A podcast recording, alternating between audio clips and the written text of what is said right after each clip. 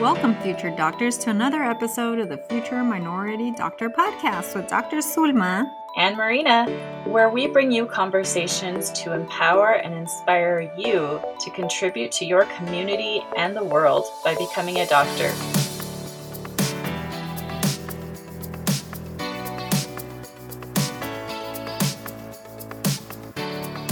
Hello, future doctors. We are back with even more tips for pre med success for you. This episode is especially for those of you who are applying to medical school this cycle and hopefully preparing to or even starting to launch into interview season. We are going to do some mini medical interview questions.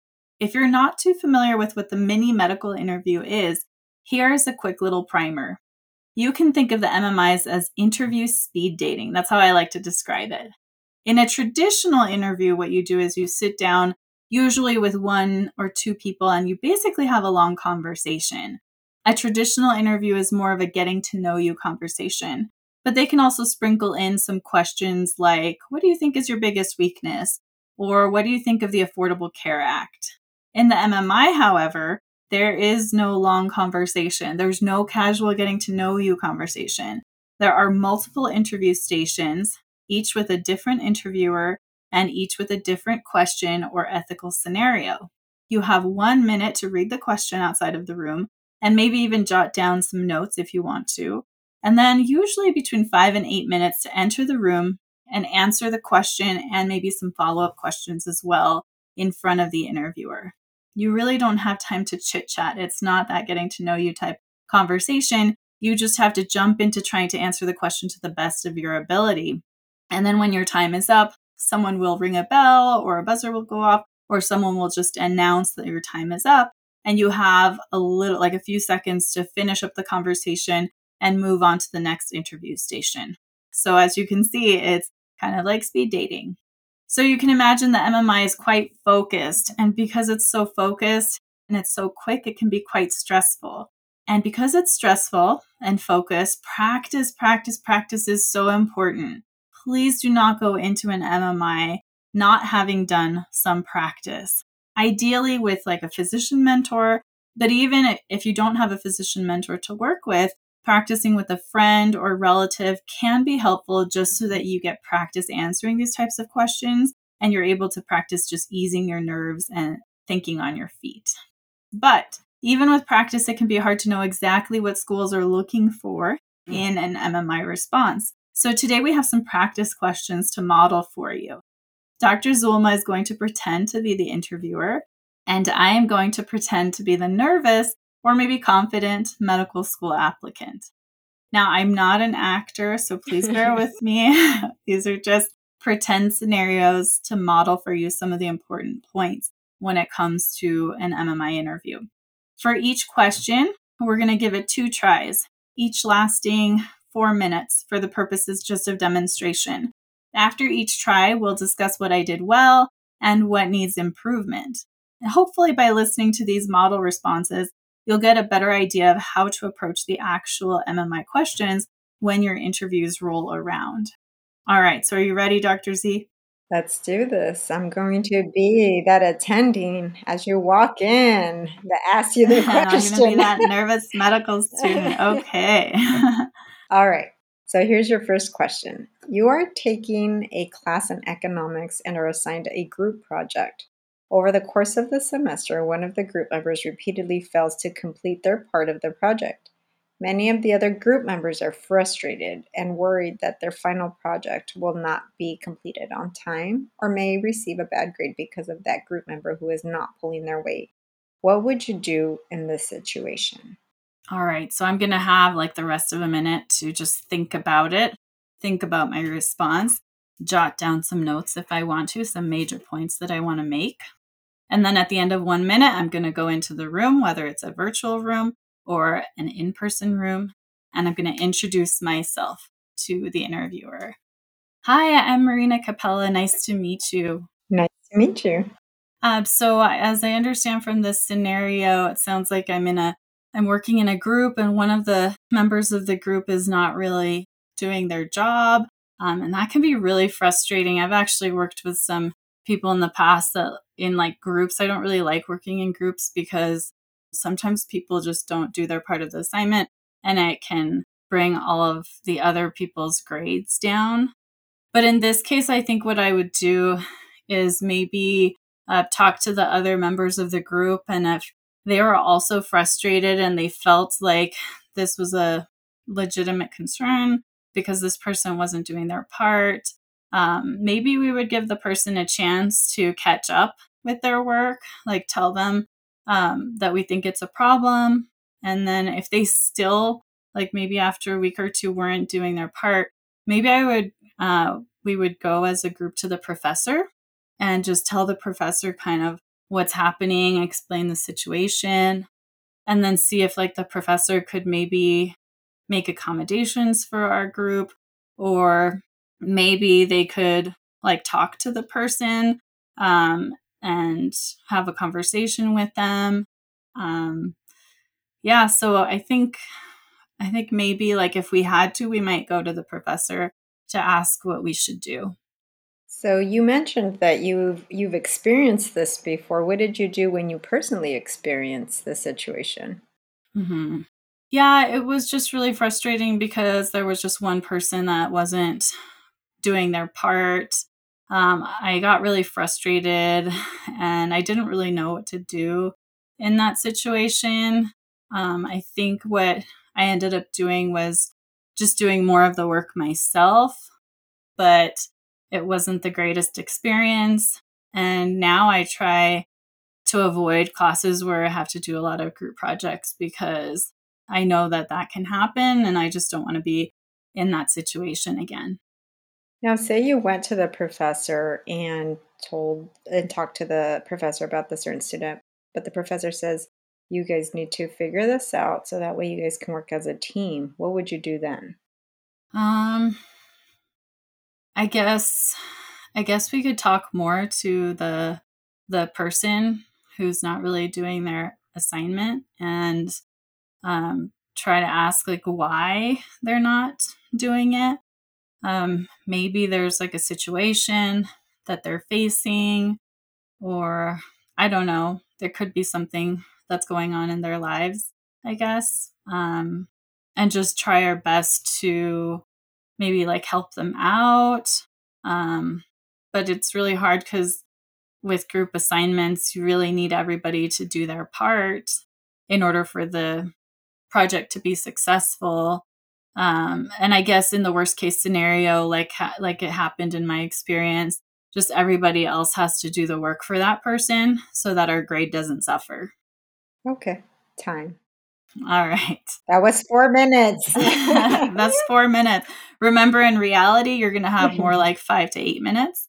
So you'll have to keep going. And you notice Dr. Zulma, she asked follow up questions to fill in that time. So in reality, there would have been a couple more follow up questions. All right, Dr. Z, how do you think I did on that one?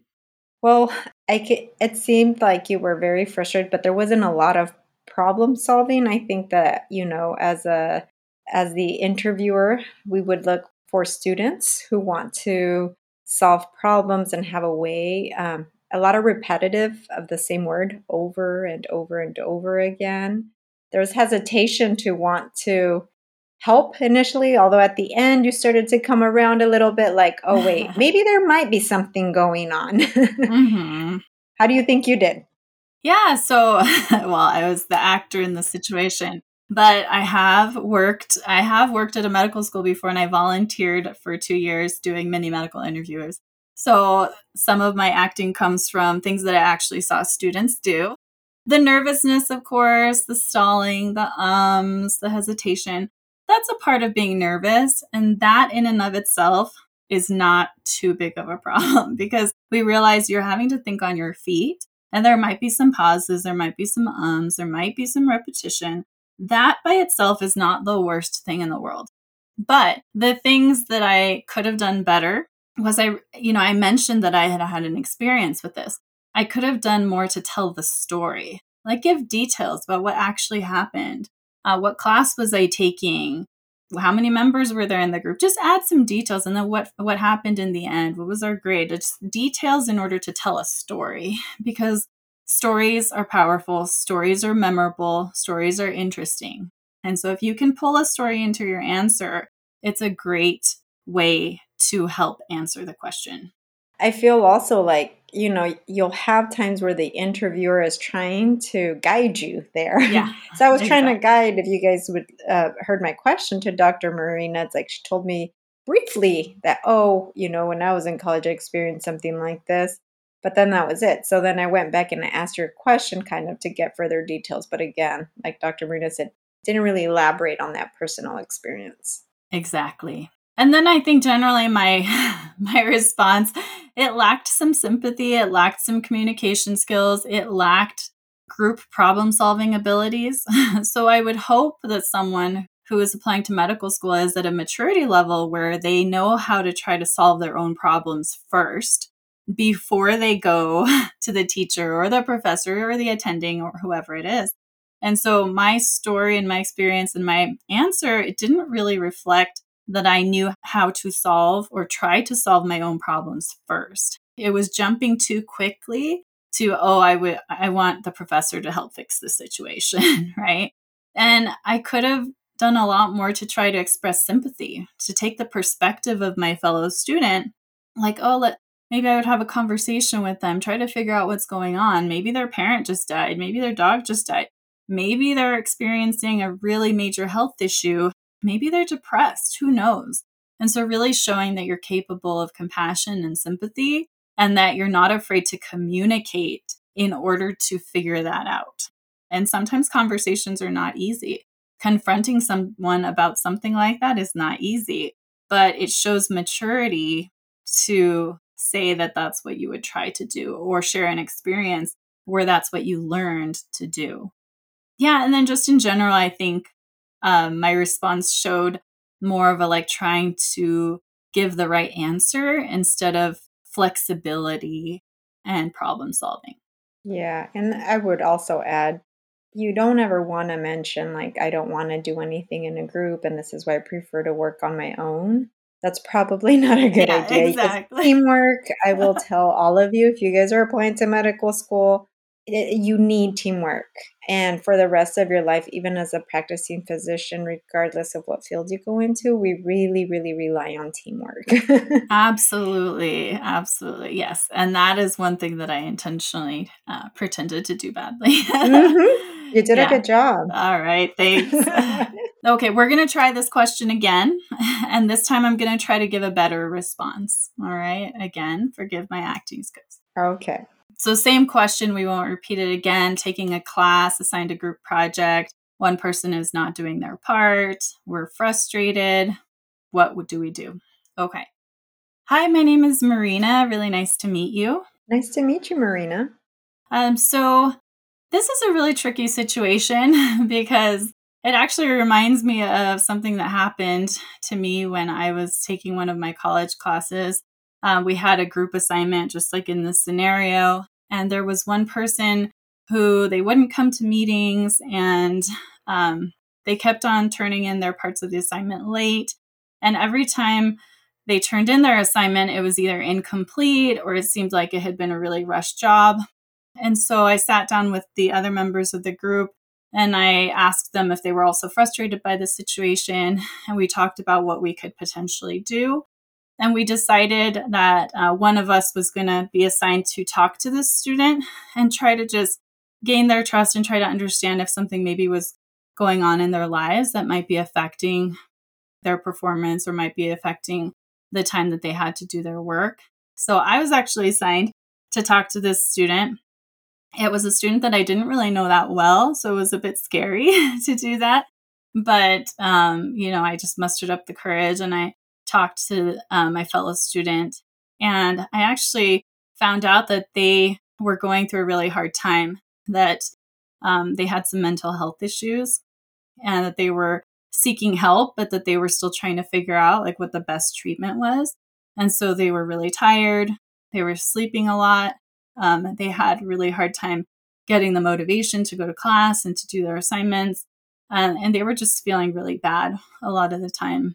And so um, you know, I, I like expressed my sympathy for them and it really helped me to kind of have more sympathy about the situation that they were going through. And I asked their permission. I took that some of that information back to the group, and we kind of um, met again and were able to figure out maybe how to reassign some of the work so that that person was still doing something, but they were doing less, and that we were able to kind of pick up some of the other work. And everyone in the group was pretty understanding. Um, they most of us have had had like family or friends who had struggled with like depression or anxiety or other things and so we were able to understand and we we all really just wanted to do our best and get a good grade in the class and if that meant picking up a little extra work then that was worth it um, especially to help out our classmate in the end but i can understand the frustration of the situation because if it had been like a really really big project then maybe it would have been hard to pick up all of the extra work that was involved in the project. Um, and so maybe at some point, um, if it had gotten worse or the situation had not been solvable among just ourselves, we might have been able to talk to the professor as well. Uh, you you said if if this uh, student got worse, you would um, go out and reach the professor. What do you think would be probably a good way to respond to this by the professor? Mm-hmm. Um, do you mean like putting myself in the perspective? If you were the professor, yes. okay. Yes.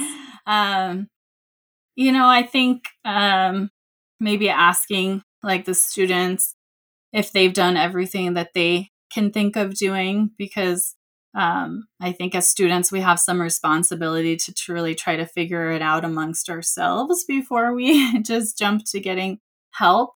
Um, and and if it was the case that the students had done everything that they could think of and they had tried to communicate with the student and they had given the student chances to make up the work then i would probably step okay, in. Okay time. Time. All right. Okay so how how did i do dr zulma on that one so much better as you can see compared to dr marina's first response it flowed. So it's almost like she set a timeline and a flow to tell a story from the beginning to the end. It's almost like she went full circle to explain how you would resolve this issue, what you would do. Lots of sympathy showed uh, shown regarding the student who was struggling as well.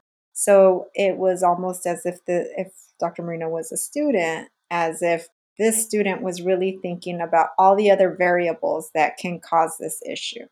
Yeah. Um, so I told a story, right? Stories are interesting. They're going to capture the attention of your interviewer.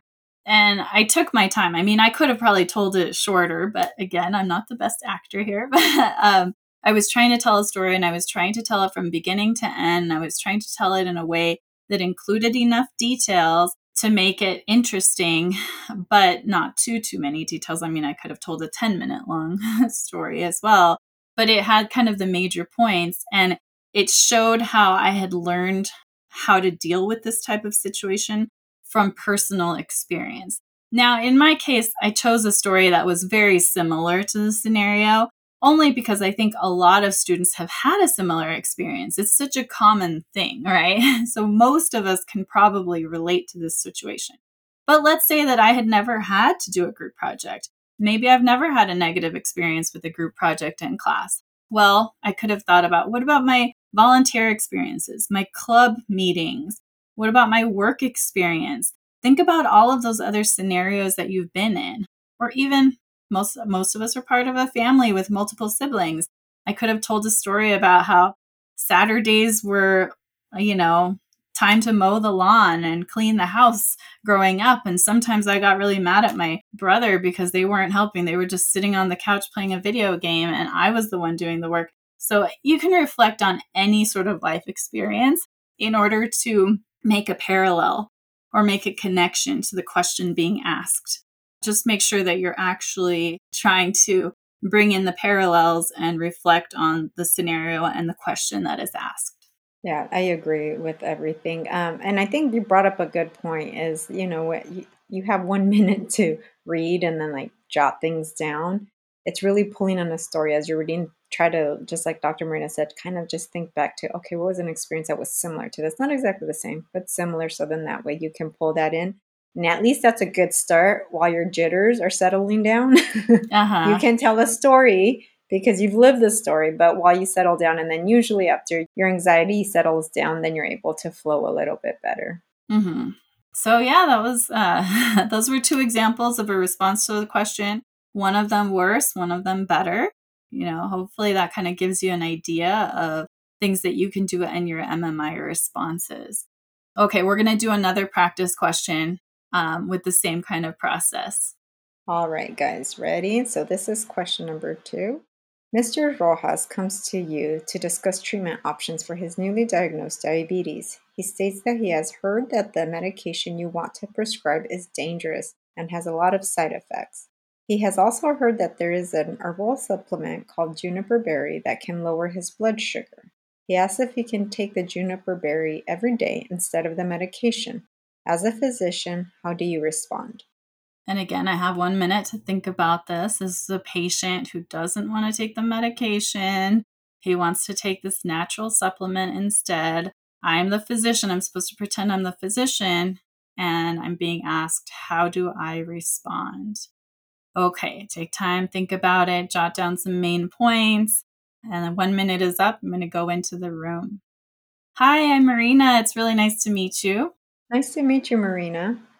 All right. So, in this situation, uh, this is a hard one because it sounds like there's a patient who I'm trying to prescribe a medication to because he has diabetes and his blood sugars are high, but he doesn't want to take the medication I'm prescribing and he wants to take this juniper berry instead. You know, I think in this situation, I would probably just really try to educate the patient about why this medication is important and like what can happen if his diabetes is not controlled over the long term. Um, for example, people can like, you know, lose feet or need surgery or lose their vision if their diabetes is not treated. So I would really just take the time to try to explain to him why the medication is important and explain that the medication is really safe and he shouldn't be worried about side effects um, and really just try to convince him to take the medication for his own health.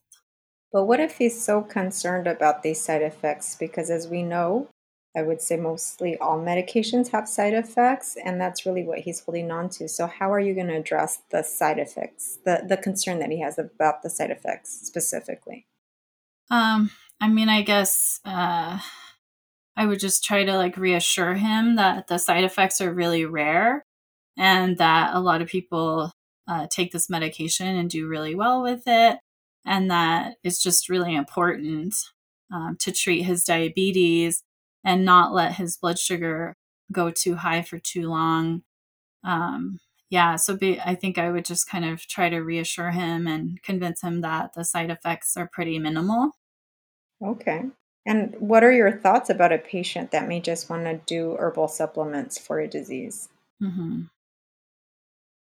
Um, I guess, I guess like he can decide that, but it's not something that I would really feel comfortable supporting.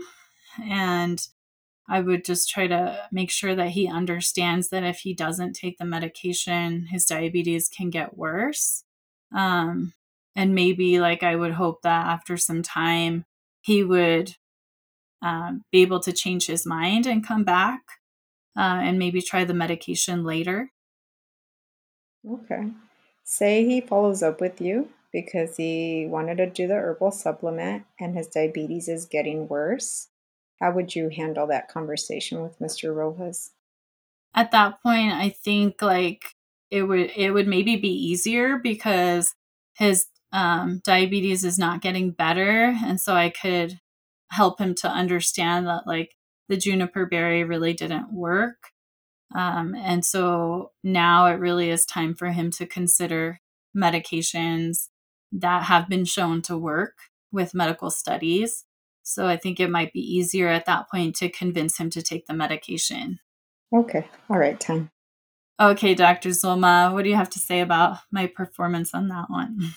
I think um, your performance there was you had in your mind just one answer for a solution. Mhm. There wasn't any exploring of other possibilities of having a solution to this issue. But, you know, you being that student is thinks this is the only approach. Like this is Uh-huh. it. That, that's it. It's so it's it's rigid. It's just this is the only way, Mr. Rojas, and that's it. And I and I think um in medicine, it's definitely not that way. uh-huh. um, there was also a lack of finding out why Mr. Rojas doesn't want to take this medication. Yeah, he said because it's dangerous, but where is that coming from? Usually, when patients come in, their thoughts or fears come from a past experience or a family member's past experience as well. So, really getting to know the patient almost inside out instead of outside in. Absolutely, yes. Um, and that was what I was trying to demonstrate was that rigid thinking. And I've seen that. One of the biggest mistakes I see people make on MMI interviews or in the past I've seen is thinking that there is one right answer to this question. Please, please believe us when we tell you most of these questions are not designed to have a right answer. They are designed to get you thinking.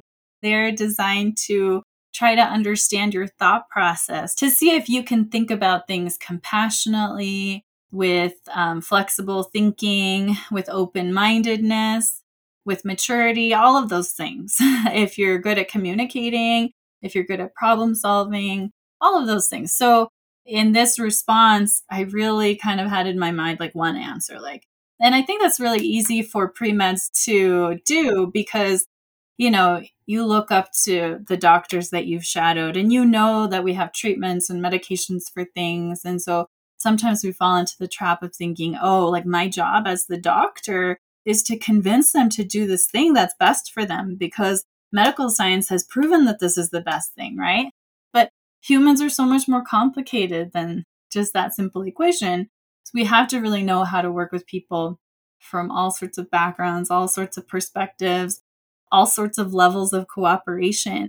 And in day to day medicine, as you will learn as you go on in the medical profession, things aren't always so easy. And you have to have hard conversations with patients, and they don't always want to do what you recommend.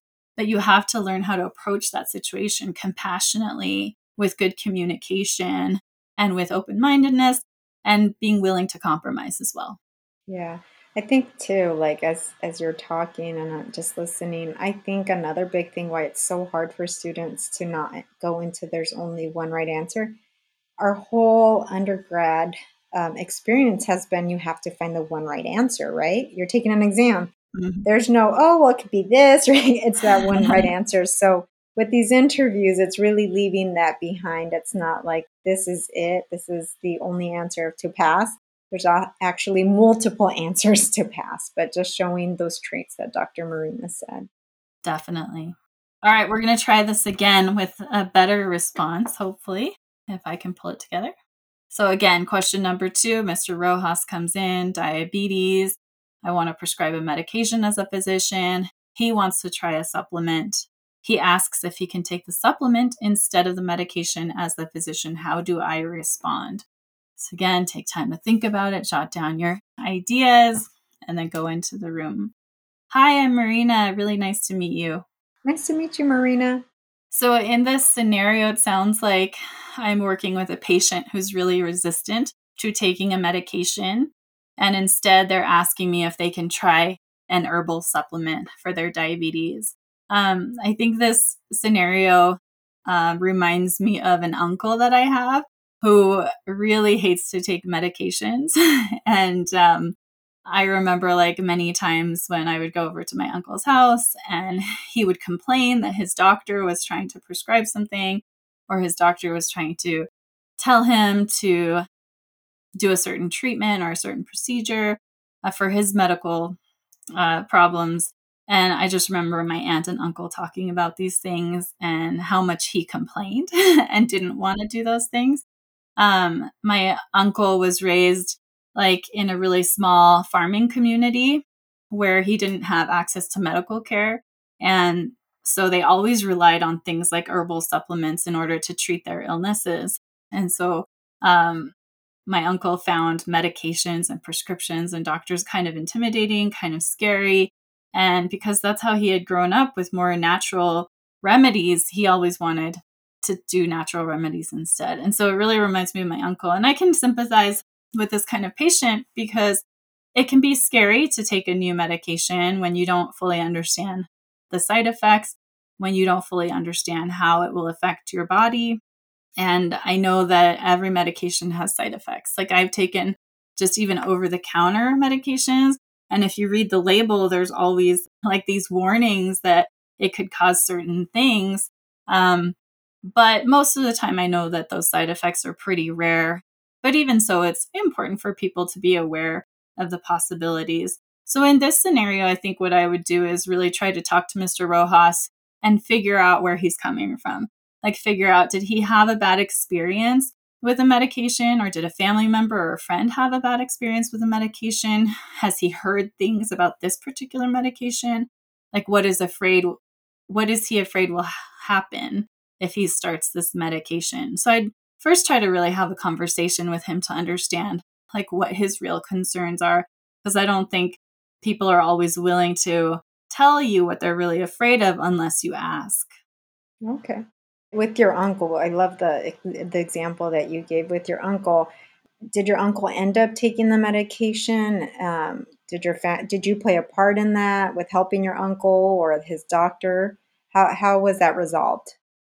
Um, I think a lot of times my uncle just kind of dug his heels into the ground and like wouldn't take it, but then he would start to feel worse over time. And so eventually, when he started feeling bad enough, he would finally um, take the doctor's recommendation.